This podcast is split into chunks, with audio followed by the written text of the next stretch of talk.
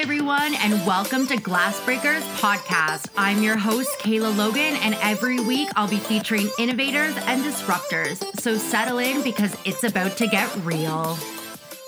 Hi, everyone. Welcome back or welcome to the podcast. Today, I am with the incredible Nadine Woods from the amazing Toronto ethical luxury lingerie brand, Mayana Geneviere. Did I say it right? Mayana Geneviere. You did. Mayana Geneviere. Um, they produce undergarments for women at any stage, and they're helping you reconnect with who you truly are. And I say women loosely. If you like the lingerie, it's welcome to all people. Yes, yes. Thank you so much for joining today. Thank you for having me. I'm really excited.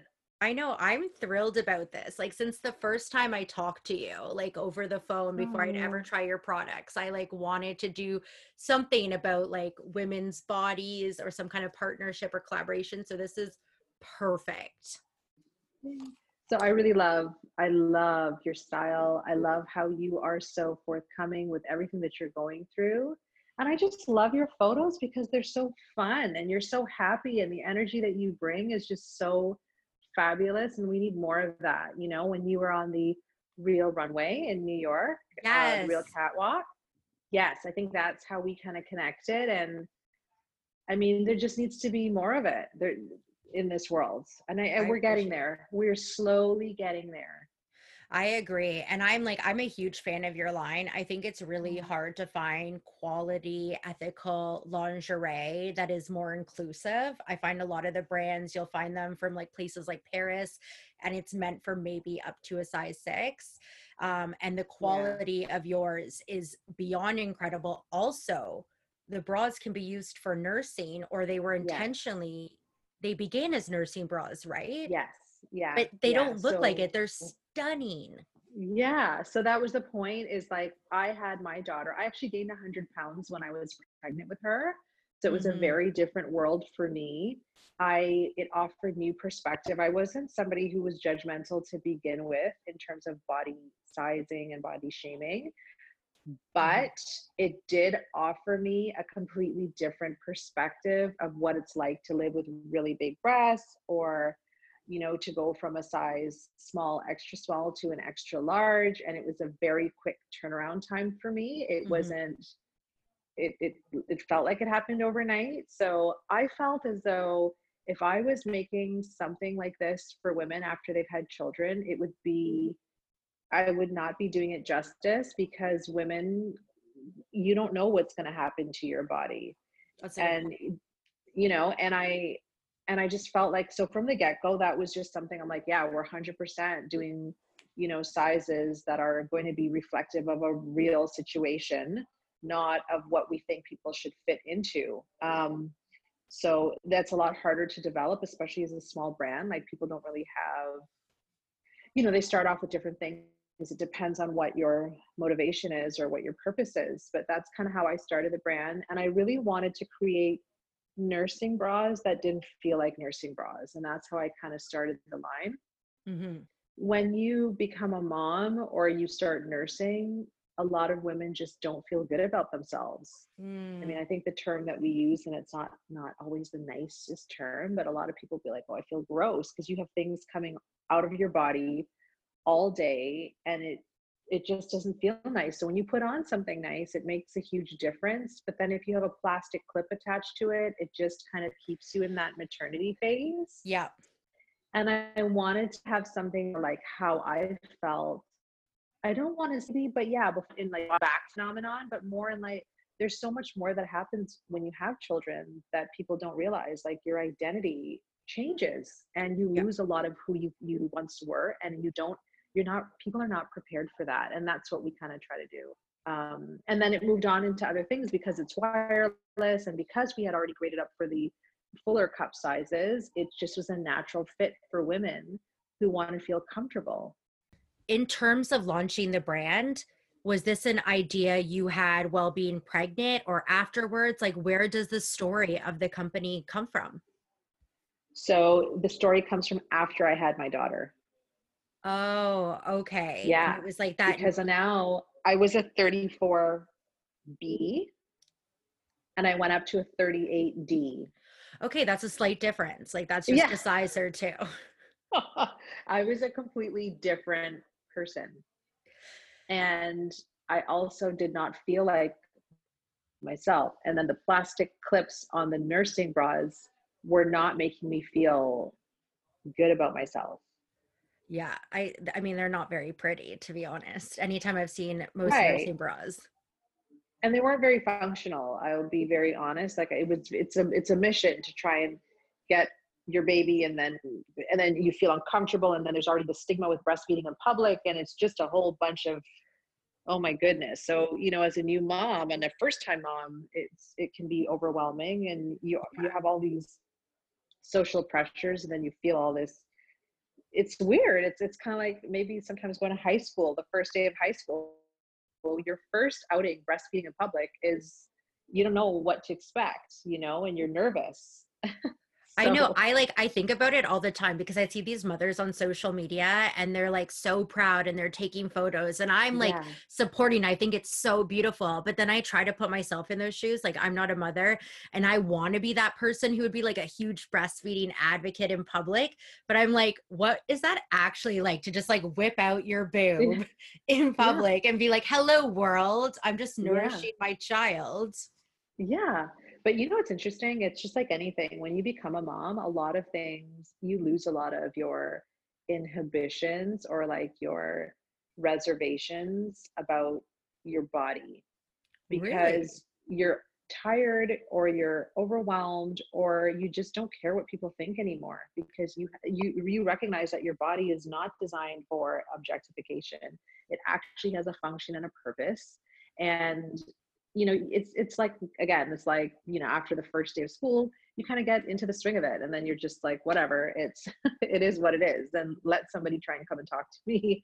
I dare somebody to come and try and talk to me That's about beautiful. yeah it, it, it it's a very it's a very transformative process. It's just sort of like a part of growth like everything that we all go through all the different stages we do go through as women you know it it's just another part of that. It's just another aspect Now, tell us because you have special technology, right? So you don't have the Yeah. clasp on it. I didn't even know it was nursing wear. Yeah. Like when I had it, it's just to me, it's just unbelievably beautiful, high quality lingerie. So how is your technology differ? Give us the lowdown. so what we wanted to do was really make sure that the bras still function um, and support you so you'll see a lot of bras on the market that are like sleep bras or like size small medium large and they can Yeah. do that so ours are actually true to size bras. But so like for example they run from like a 30 to like a 44 46 a to h right now which we're working on because that's a whole other grade line right? So um yeah so we really wanted it to be a bra that can actually still support you but then still um, come down for nursing so that took quite a few years for us to accomplish and we ended up getting a patent for that which is really exciting Oh, amazing. and it's a combination Congrats. of a lot of things thank you it's a combination of a lot of things it's the design it's the function it's the fabrics it's like a lot of things that have to come together to make it work the way it's supposed to Mhm. um, so yeah that's pretty much where we kind of started but moving forward we didn't realize how beneficial the bras would be for other women that are experiencing different things so, a lot of women don't like wire um, Yup. and so we did we that's another added benefit a lot of women who had fuller chest um, were not able to wear a bra without a wire a lot of women that you know had some type of reconstructive surgery or had breast cancer were buying the bras because they're so soft and comfortable so Yeah. it's not something we intended to do initially but we're so happy that it has because it, it was designed to have more of a reach and it and it's doing that in ways we didn't even envision when we first started No, I completely agree. Like I have a size H chest. And what I loved about your bras is that A, they're wireless, but they're not ugly because I find a lot of wireless bras aren't particularly the most feminine. It looks more like a sports bra. right So yours like gave that pretty lacy feminine approach, but I also liked how the top part like that covers I'm like pointing to the top of my boobs right Yeah. here. It had almost this elastic to it. So I wasn't Yeah. overflowing from it, which Right. I also have that issue. So I thought that was really beautiful. But the thing that got me the most is not just your bras, it was your underwear. Yes, I'm really proud of our shapewear. I mean, I feel like we are more, we've really got that nailed down, like our control underwear and then our regular underwear and then our sh- shaping pieces. When we're shaping, we don't really need to like squeeze your guts into another area that's like just ridiculous. No. I really believe that, you know, after you again, when I when I had my daughter, Yes. my your stomach changes your organs are actually grow by 25% when you're pregnant to accommodate another life Really? and so yeah because you're peeing for somebody you're eating for somebody you're doing like yeah not all of your organs but like quite a few of them they do that because they have to sustain this life so you can't be squeezing your body parts into other areas of your body. You need to let your body come down and heal but you have to do it in a way that's safe. And so you see a lot of other cultures they do a lot of wrapping they do a lot Yeah. of these things. And so i wanted to create something that i mean i bought quite a few pieces after i had my daughter but they felt very utilitarian medical grade. They didn't Yes, feel yes. pretty. And so i really wanted something that still felt like it's a part of your wardrobe um, and it's not something that you have to like put on as under i want to say under armor but you know what i mean by that right like and it but it yeah. also I've seen it, like those bands. Yes, yeah. But it's also not meant to give you an unrealistic false hope about, well, this is designed to make you lose a ton of weight and get your waist back. Like, Mhm. no, this is this is meant to support you and create a smoothing effect and a nice make you feel really good in your body. That's what it's meant to do.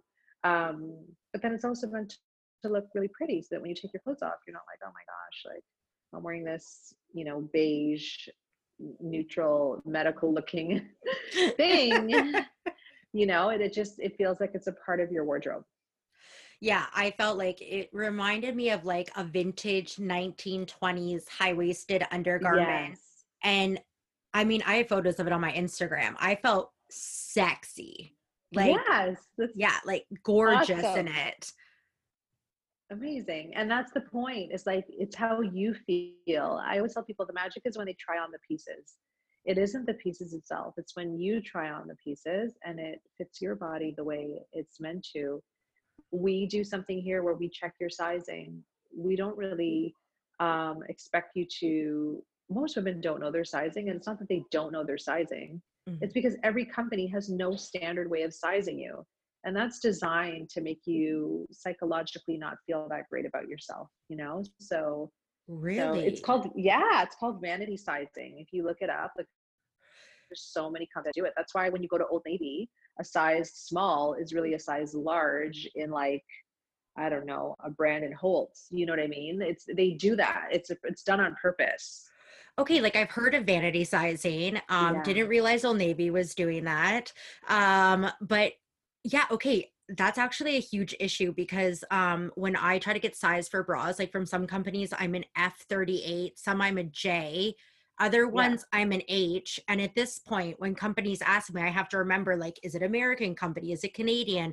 Is it um, is it from um sorry Europe? And I'm always so Yeah. confused. And half the time when I Yeah. get stuff, it doesn't fit. Right. So that's why I think you remember when I when I con- when you contacted Yes. me, I made sure that I got your measurements because even though you say you're a size, it's not that I d- doubt you. I just know that in our brand, and I tried to explain to people, we really work off of the measurements. We don't really work off of the lettering, and we're we're we're working on that too, on, on a way to communicate that because people get so emotionally attached to the letter or the number Yes. and it's a, just another way to shame women like what i don't even it's it's ridiculous like if i'm you know all of a sudden i'm a medium or i'm a large or i'm an extra large and i'm all upset about that you know it's it's it could be a way to help you like mon- monitor yourself or sin but it generally it's not it's it's it's not really reflective of what your true size is. So for Yeah. us we kind of make undergarments to fit your body not the other way around. So even if somebody chooses a size we always send them a form and we ask them all like questions um, and we're not it's not because we're doubting the person it's just we want to make sure that you're going to get the best fit in our brand because you may have been conditioned to shop in another big retailer for example that will only produce 20 sizes because the reality is there's like 70 plus SKUs in bras okay. and it's not financially lucrative for them to stock all those sizes so when you go in they're going to say oh you're you know um, you're this size. They'll so they'll I don't know if you've ever experienced that when you go to like a big chain store. And you'll say no I'm not and they'll just say oh yeah this is because that's the size that they have that'll it's closest to your true size that you'll fit into but they won't tell you that. So yes that's why. I remember that my whole life. They were like yeah you're a you're a c36 i think is one of the most common or something. You're a c yeah. and then you find out like no i'm a g or an h and you're like right. and like, that's not even and people are like oh my gosh you're a double d well a double d could also be a 30a i think people you know this is i really try to educate people on bra sizing because your cup size is really based on the inches. So like a b c d whatever it is. Okay yes um, tell us. yeah that's based on your inches. So it's the inch differentiation from your rib cage to the projection of your breast volume. But the thing is, everybody's breast volume is a different shape. Not everyone's breast comes out in front of them.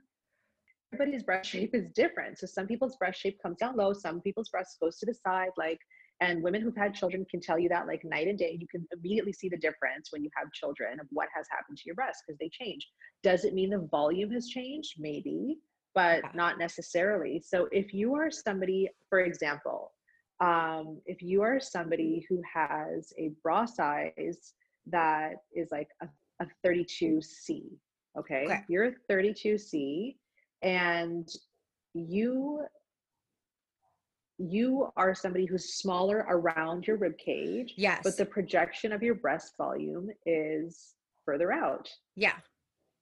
Yeah so then that would put you in a c. If does that make sense? Oh, so they're trying to standardize breasts at these larger retailers. Yes. So they'll try and standardize. Um, so, for example, when people are like, oh my gosh, okay, a 30 double D, people be like, oh, that's humongous. Like, yeah. Wow. Okay. No. So the situation is that your breast volume is the same size as a 38A. No. Yeah. So the way it works is your rib cage is wider and your breast volume is just spread apart differently. So you have the same breast volume as somebody who's with a 30 um, double D, but that person maybe um, their rib cage is smaller. And so the volume of their breast comes out further if that makes sense. So it, it I, am trying to describe it because I know oh, we're on audio. No, no, no. It makes sense. I'm just shocked. That's why my mouth yeah. is stopped. I'm just like, we've all been wearing the wrong bras. D, I always say, well, then you, you're that doesn't mean anything. You could be an A. Right? like it's it's the oh. same. It's just that your breast volume is instead of going horizontal, it's coming out vertically from your body. I've never had it explained to me that way. Yeah, that's the only thing. So these letters and numbers don't really mean anything in terms of yeah. size. That's incredible. Now you're saying yeah. that a lot of retailers they only make so many sizes because it's more yes. profitable. How are you able to have such an extensive size range? Uh, so okay, so we've kind of figured out a way to create our bra sizing based on our cup sizing instead. And oh. what we do is we don't produce a lot in advance we're a oh, smaller oh, beautiful. brand. But as we continue to grow, we've already kind of figured out how to make it to produce in a way that we can scale quickly. So it's not a situation where like, oh my gosh, I'm just making one bra a day. No, obviously that's not lucrative for us. Yeah. Um, but we've we've been able to kind of figure out how to make the framework of the bra and then make all the additional changes based on that person's size. And then we do stock a few sizes that we've noticed people purchase the most of um, in terms of sizing when we get their measurements in again. So we don't really focus on, oh my gosh, well, I'm a 34D, you know? No, yeah. we, we kind of look at the measurements that we've had over time and we know what size our customer is that comes to us. That That's beautiful. Now, when you were launching the brand, so I find a lot of companies don't have inclusive sizing, although they mm-hmm. promote like wanting to be diverse and inclusive and body positivity.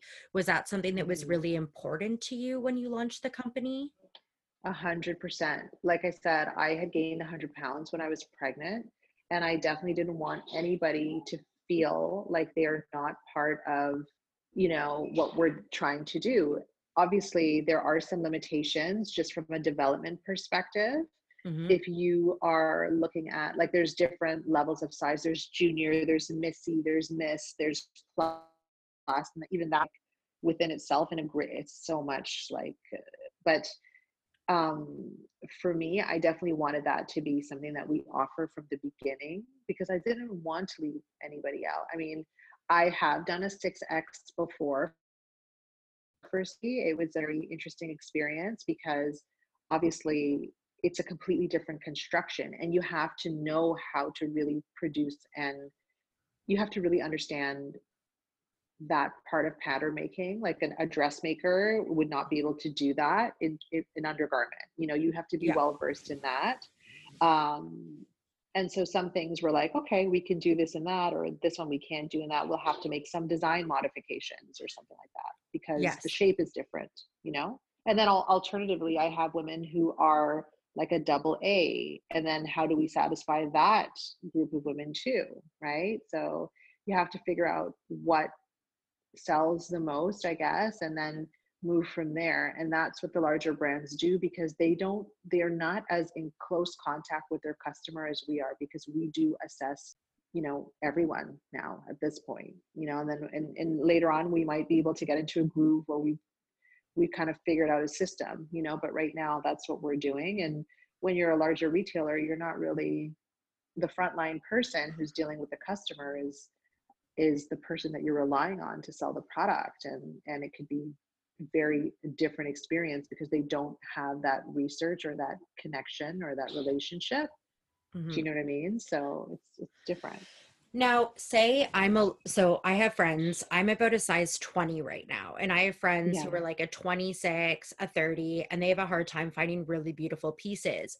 Are you able to customize if someone was looking for that to be able to make their sizes?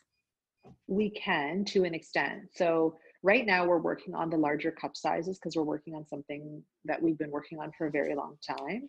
Um, yeah, so we're really excited about that but yeah, there are there are so many um, options and brands. The thing is, I think what has happened over time is that the larger box brands have kind of made it very difficult for brands like us who are new and really focused on giving you quality and sustainability and ethical production they've made it very hard for us because in the consumer's mind a bra shouldn't cost more than 50 to 80 dollars. They mm-hmm. don't understand the amount of work that goes into a piece and so when they go and they're looking at bras like when you go into a lingerie store you know that the bra will start at 150 200 dollars you know? Yeah. and there's a reason for that. It's a lot of work and development that goes into that. Um, i think that's a huge barrier for people who are yeah in a in an outlier, whether it be smaller or larger size outside of what people consider to be the norm, which I don't like at all, but it's it, it can be a mindset barrier too because they've can just in general consumers have been conditioned to buy fast fashion yep. and move on trends and they don't understand like right now we've pivoted um, temporarily but i mean it's been we were making masks and oh wonderful. somebody had put up yeah somebody had put up um, somewhere not for us but for somebody else who was sewing it at home. I mean they were charging you know $25 and they're like oh my gosh i can get a mask for a dollar you know like this is mm-hmm. ridiculous. And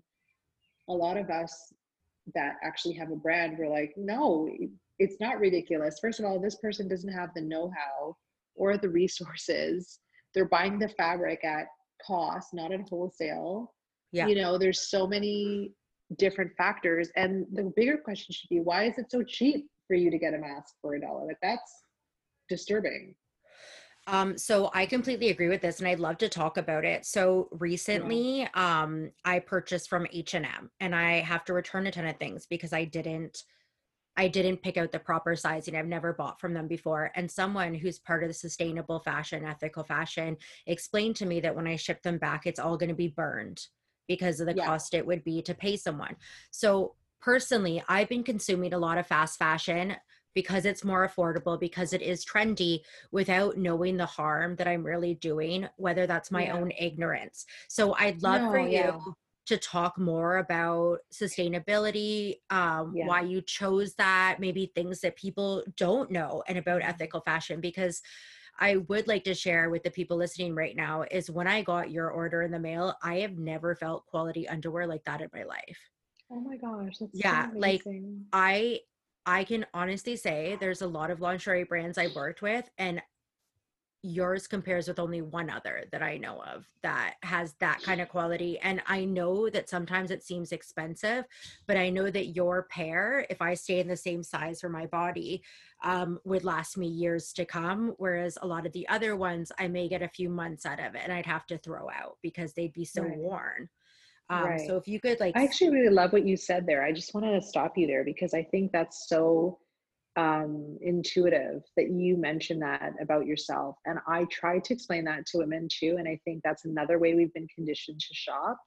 Your body does fluctuate. It fluctuates by season. It fluctuates when you get your period. Oh my gosh, pregnancy. I mean, all those mm-hmm. things you can't always expect your yourself to fit into the same thing you've been wearing over and over and you definitely can't expect yourself here's another thing it's like women in their 20s want to fit into in their 30s want to fit into what they could wear in their 20s like as we mature our body changes and it's done mm-hmm. it does that for a physiological reason for us to survive as women yes. um, we're not meant to look like we did when we were 20 or 15 that's mm-hmm.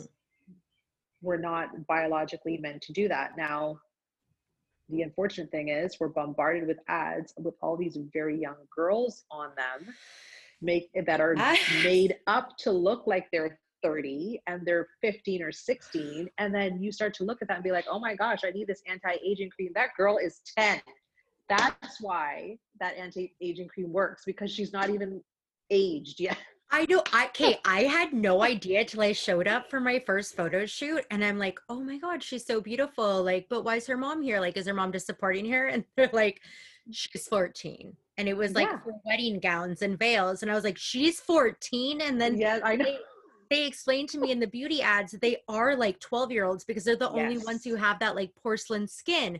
And I was yes. like, I've been sold a lie my whole life. Like, no, yes. this cannot be re- like, no. I know. Like so, what?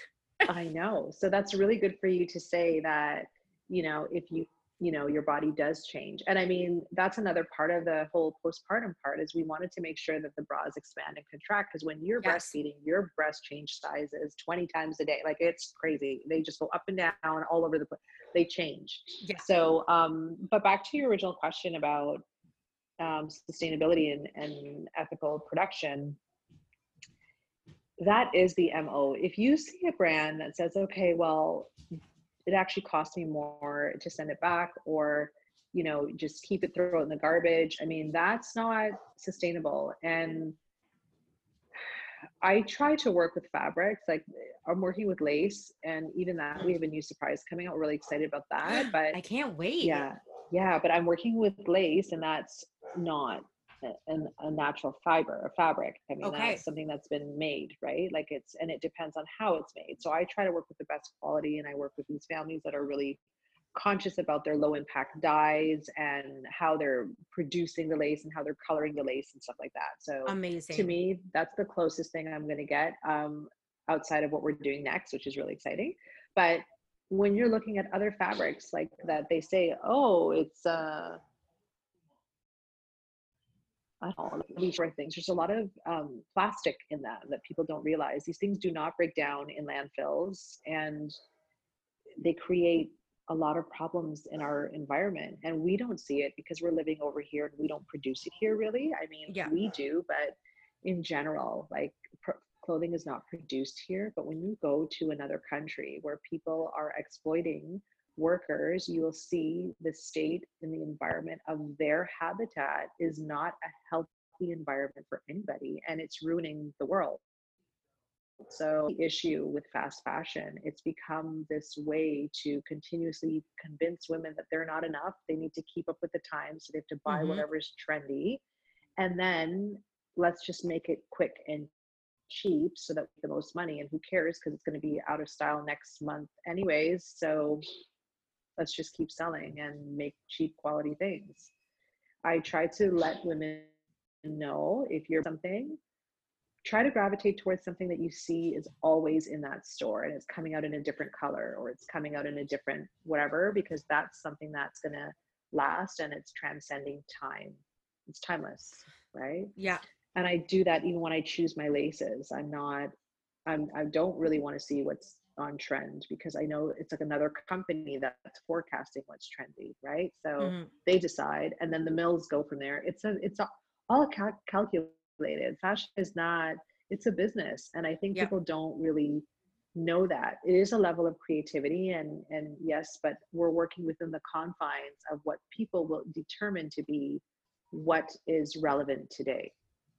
I completely agree with you. I can I yeah. completely agree. And I think that's so important is that your pieces what's the word for it? They're timeless like yeah, that's what i yeah. got from them is how beautiful they are and they're they're exquisite like they reminded me of something that should be in europe like that's that's mm. what i think of them like when i found you i thought for sure you were going to be from paris oh my like gosh, like i died when i was like okay female founder and toronto what and they have my size i was shocked. And also what i really love too is that you use the real people as your models which i find i find a lot of companies attempt to do that or say they want to do that, but then you don't see as many larger bodies actually in the campaign. And yeah. in yours, you do, which I find really incredible. It's one of my yeah. favorite things. But and so I, is is everything made in Toronto then? Yes. And where do the fabrics come from? So everything we make in house. We don't make anything outside of our factory. Amazing. Um, we might consider doing that in the future, but even then, I am very, very particular for quality. Um, I'm also extremely particular about the environment that people are working in because I like to sleep at night. So I am very mindful of how things are made, where they're made. Um, yeah, so that was the first question, and I got sidetracked. The second question was, oh, the fabrics. So I do source as locally as I possibly can. So when I'm looking at fabrics, I try to source within North America first for the things that I know are available. Mm-hmm. Um, unfortunately, it's just the nature of the business, but that's probably going to change after this whole pandemic, um, yes. you know, kind of calms down. A lot of people have offshored their production because, in order for them to survive and remain competitive, they've had to do that. So they've moved their companies from like the United States or even Montreal or whatever and they've started producing in other countries to make their really? and their fabrics. Yeah, so that's been happening for years. It actually started in the 80s, but you know, during the 80s, Nike and eh, used to produce like the Wonder Bra. Like we used to be one of the biggest lingerie hubs in the world. Victoria's Secret used to produce in Montreal. Like really? this was a really, really yeah. We used to be one of the places to produce under and we stored all of our skill and expertise for the dollar. That's what happened. So I'm younger um, than my predecessors, and I do believe in made in Canada. I do believe in ethical production. Um, a lot of people that I meet with, sometimes they are just different people that I meet with that are would people would consider to be a mentor or something. Be like, oh, there's no money in that. You need to offshore, blah blah blah. But I think it depends on how you position yourself. If you're just looking to, to be the cheapest, fastest brand, then there's no money in producing it here, obviously. Yeah. But if you're going to produce it here, you need to have some level of excellence. You have to have you have to have just you know all the feelings that you get when you get our piece. It should be reflected in that, or otherwise you're definitely not going to be able to compete because nobody cares if it's made here or Bangladesh if it's for five dollars um, and it's falling apart, or if it's for $50 and it's falling apart, obviously I'm going to choose the $5 one. I don't really, I'm looking at that, right? So you have to have um, a mindset around that. And there's a lot of things that are free that you can educate yourself. And I don't think it's fair to just leave it on the consumer because that the government should be stepping in and, and, and you know, enforcing some type of incentive to buy locally. And they're not. And I so agree. As a consumer, it's not your fault. Like you're not, you're, you're expecting just like our food, you're expecting, you know, things to be made and grown in a healthy, like that's, how do I say this? That's the basic bare minimum that Mm-hmm. we believe as human beings are being done for our clothing and our food. We don't expect our things to be made by children in a sweatshop. Nobody thinks like that. We think that we expect the brands to do their due diligence and actually care about this world and the environment. And with social media and people like you, thank God, and all of these things that are happening, everybody's helping to uncover the real truth about what is going on. Yeah. And I that can help you make better decisions. I find um one person who's really great about sharing this information. I think her name's Marielle. Okay. She's a blogger. It's like Marielle Elizabeth, and she talks a lot about sustainable fashion, and she talks a lot about um about if a company isn't transparent on their website or isn't open or willing to share that information Right. right away, but they're making claims that they are sustainable or they are more ethical, they're probably not because most Exactly. sustainable and ethical companies have no problem sharing exactly where things are manufactured even showing you what the facility looks like because they want you to be a part of that process and they want to be transparent. Yeah. What is there to hide? That is that is the exciting part of getting your piece is like, oh my gosh, this is how it's made. This is how it's I don't understand. There's a lot of brands out. Well, I do understand. I mean, but there's a lot of brands in North America, especially, they have a louder voice. They have a lot of um, investment or financial backing. And so they can bamboozle the consumer with all this body positive marketing and all Oh this other God. stuff. But then their product, you don't even know where their product is made. They don't even put it on their website. Um, you know, it's like an afterthought. Or another thing that really irks me as a business owner in Canada is that people will say, well, designed here, made in so and so, or this is a Canadian brand, you know, this is Sorry, a I Canadian see that all brand, the time. Right? Like, but it's okay. It's like, or this is a Canadian brand. Okay, you're a Canadian brand, but where are your Canadian values? Like, what does that mean to you? What is a Canadian value? People assume that Canadians are like peace givers. We're all about quality. We're all about these things. But then if you're exploiting people in another country and you're not being transparent in your production, mm-hmm. you know but people will it's and again i don't i don't think it's the consumer's fault because i'm a consumer as well and Yeah. I'm mortified i mean when i first had my daughter i was shopping at all the big stores that people know today. Hmm i was not thinking anything of it. I was just looking at the price you know? And now i'm more like oh my gosh i am not buying that. I'm going to learn to buy vintage or like when i say buy vintage like buy something that's um you know maybe a classic piece or Okay. i'm yeah. definitely not opposed to like shop i mean when we were growing up we would shop in our friends closets what's wrong with that Yeah. how many dresses can you wear for one wet like for weddings honest No, it's God. so true. like what's wrong with that there's nothing wrong with that people you know So I want to speak on the made in Canada part. So I worked for Yeah. a boutique in Toronto that only featured clothing that was made in Canada. Um, and one of my jobs was I wanted to bring in a couple brands that um, that were made here. But the issue I had was that a lot of brands actually are only designed in Canada. They're not physically made here. And to find the difference out is really, really hard. I Yeah. wanted to reach out to companies like Mad and Nax. They had sunglasses and I thought they'd be great in store. And then all of a sudden I saw that tagline designed in Canada. And the more I started to look at a lot of these brands that I loved and supported because I thought they were Canadian, were all designed in Canada and they would not disclose the factories where they were manufactured. well so this is it so i'm totally fine if you're a canadian company i guess my opinion you know, like I am totally fine with that. If you're talking about my opinion, I am totally fine. If you're a Canadian company and you're doing good in other countries by employing people and providing a safe working environment and fair wages, that's that's amazing. That's the benefit of being over here and having access to things and having a better quality of life. Not when you're saying designed in Canada, made in so and so, but I'm not showing you where I make it because I don't want you to know how it's made. That's a completely different concept of of yeah. Canadian. And uh, you know, I'm not against offshore production. I'm just I just want people to recognize and be mindful that when people say they're a Canadian company, what does that mean? Are you a Canadian company that's doing amazing things in other countries and using your quote unquote privilege to support other countries and, and help, I don't know, whatever it is you, your mission is, empower women or bring fair wages or whatever it is? Or are you a company that just offshores all your stuff? You don't even want to know how it's made, or you don't want people to know how it's made, and you're just pumping out ads to make people think that they're buying a good product, you know, but how it's made is not that great.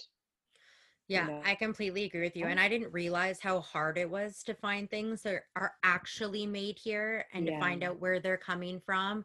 Um, okay, now speaking about the bras. So, yes, before I started doing a lot of this body positivity stuff, I would only spend like $50 on a bra. And even then, I thought that was a lot of money. Like, I was younger. That's what I truly believed. I was right. like shopping at La Senza which I now realize that none of those bras fit. Oh, me too. quality was terrible. Um, it took me getting a proper fitting to realize yeah. what boob support felt like. Um, but can you speak to the price? Like you said, a lot goes in to like buying local or sustainable and ethical. Could you explain maybe the process and why it is more money and what you get for that? Yeah. And then there's also, I, I also have to say, there are some brands that just because they have a brand name, they mark the price up. Mm. So there's two mm. different types of price pricing. Okay. Some okay. people, for example, you know how much how much it costs to make, and then they mark the price up because they they built a brand up and they can literally afford to charge you this amount of money. Um, you know, when it doesn't cost that amount of money to make. But in general, when you're looking at quality things, it does take time to develop the pattern. It takes time to, um, you know, development takes a lot of time if you're doing it right. And that, all of that needs to be factored into your cost in order to keep going. Um, another thing is the fabric. That's another piece. So uh, we try, what we do here is we do one price. We don't do you know a larger price larger bra would be costing more. We don't do that. We oh, factored into the cost of everybody's you know what i mean? But yeah. I can also understand why sometimes like if you are a quote unquote plus size brand yes. um your your cost may be higher if you're doing things in a like in a way that's transparent because it does take more time to develop that okay. and you do need more fabric. So Okay. That makes sense to me. And lace is not cheap. That's another thing people don't realize. Like good quality lace is not cheap. So I can go on about that. That's a whole other situation. But um, yeah, so that's why you would see a price difference. When you see things that are cheaper, now here's another thing. Like sometimes you're buying lace or you're buying a bra and it's like 20 bucks. How is it even possible? Well, that's, that's a great question um, sometimes people are not buying uh, how they're how it's made is one situation but then also you can batch run a lot of lace with not good quality fabrics and then you spray them with this really bad chemical to make sure that they don't fall apart um, oh. and yeah and then that way they can hold up in the washer and whatever so I do try to explain that to people too about washing their clothes because you'll notice when you have really good pieces, like if you had a wedding dress, you're not going to throw that in the washing machine and in the dryer. You're not. No. You're going to, you know, or if you have like a really special piece of clothing, you know how to wash it. You're not going to throw it in the washer or dryer. It's the same thing with good quality undergarments. Like they're not going to be able to withstand hours of heat in the dryer. They're just not. They're going to mm-hmm. start changing and warping like a wool sweater. You wouldn't throw a wool sweater in the washer or the dryer in heat, right? So these are I'm things you know because it's a natural.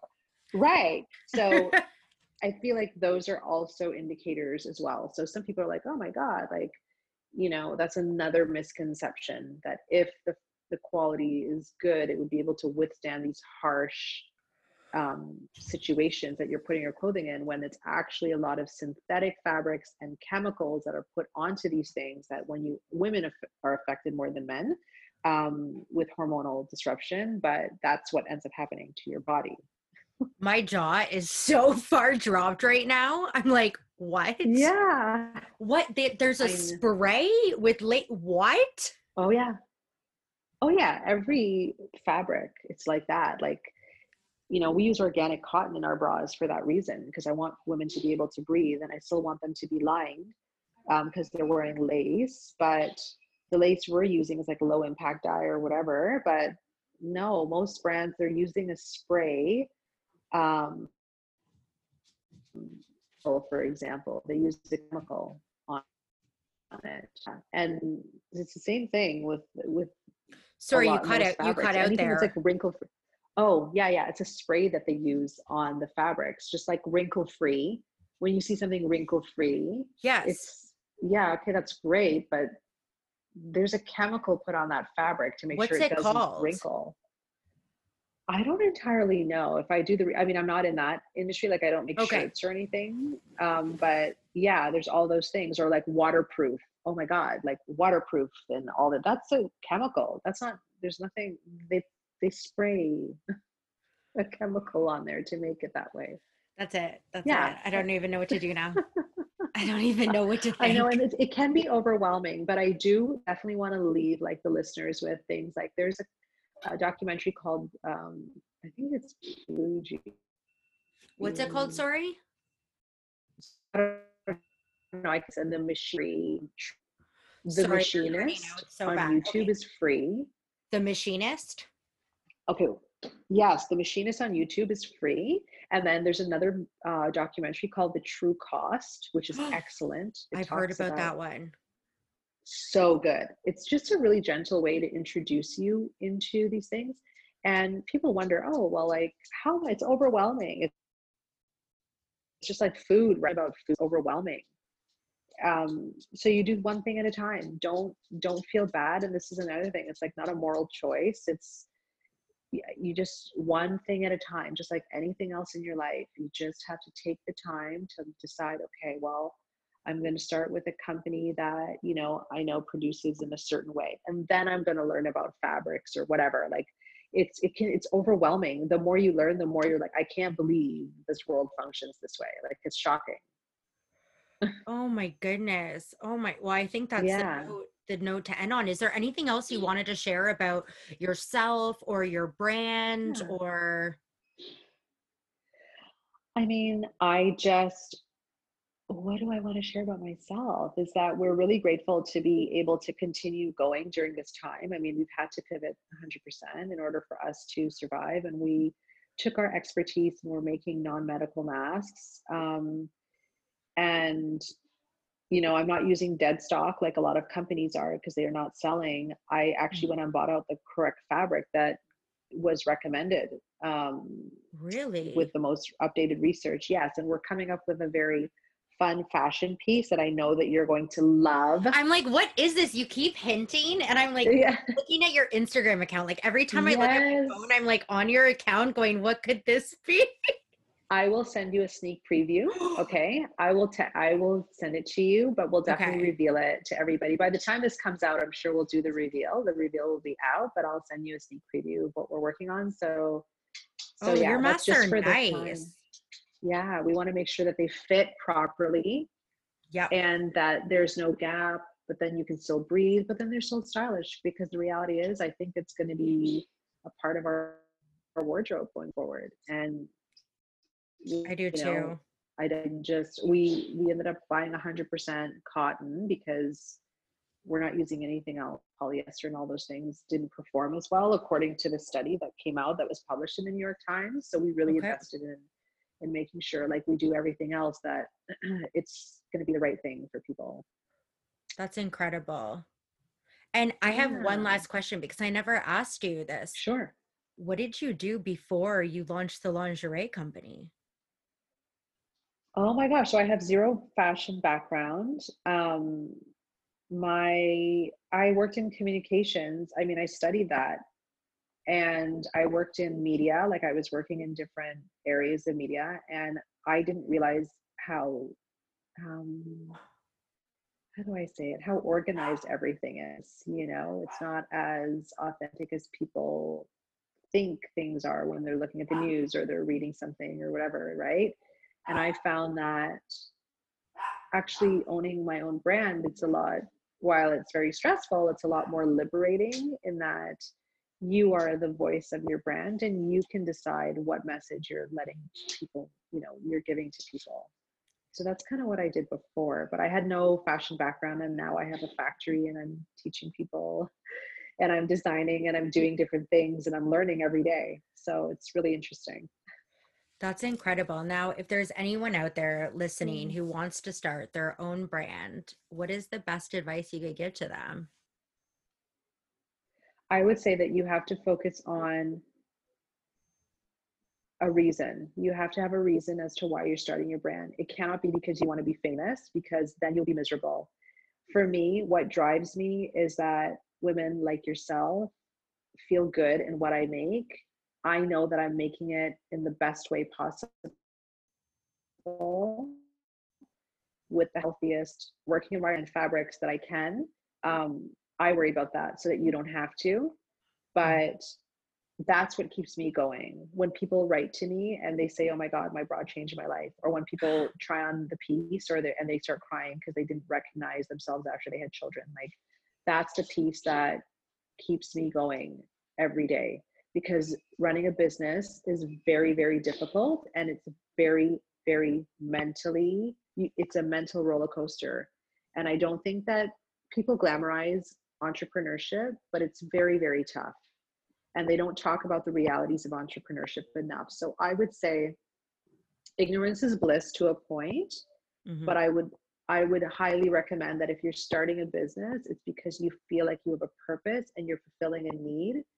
And fame is not the number one reason why you're starting the business. The reason why you're starting the business is because you want to do something that's going to fill a part of you that will keep you going when times are really tough. That's incredible. When the money's not coming in, when the money's not coming in, when your brand isn't where you thought it would be, whatever. It's like those little moments is what keeps you going. That like thank you so much for sharing that because that is the real truth. It is hard and your why needs to be authentic.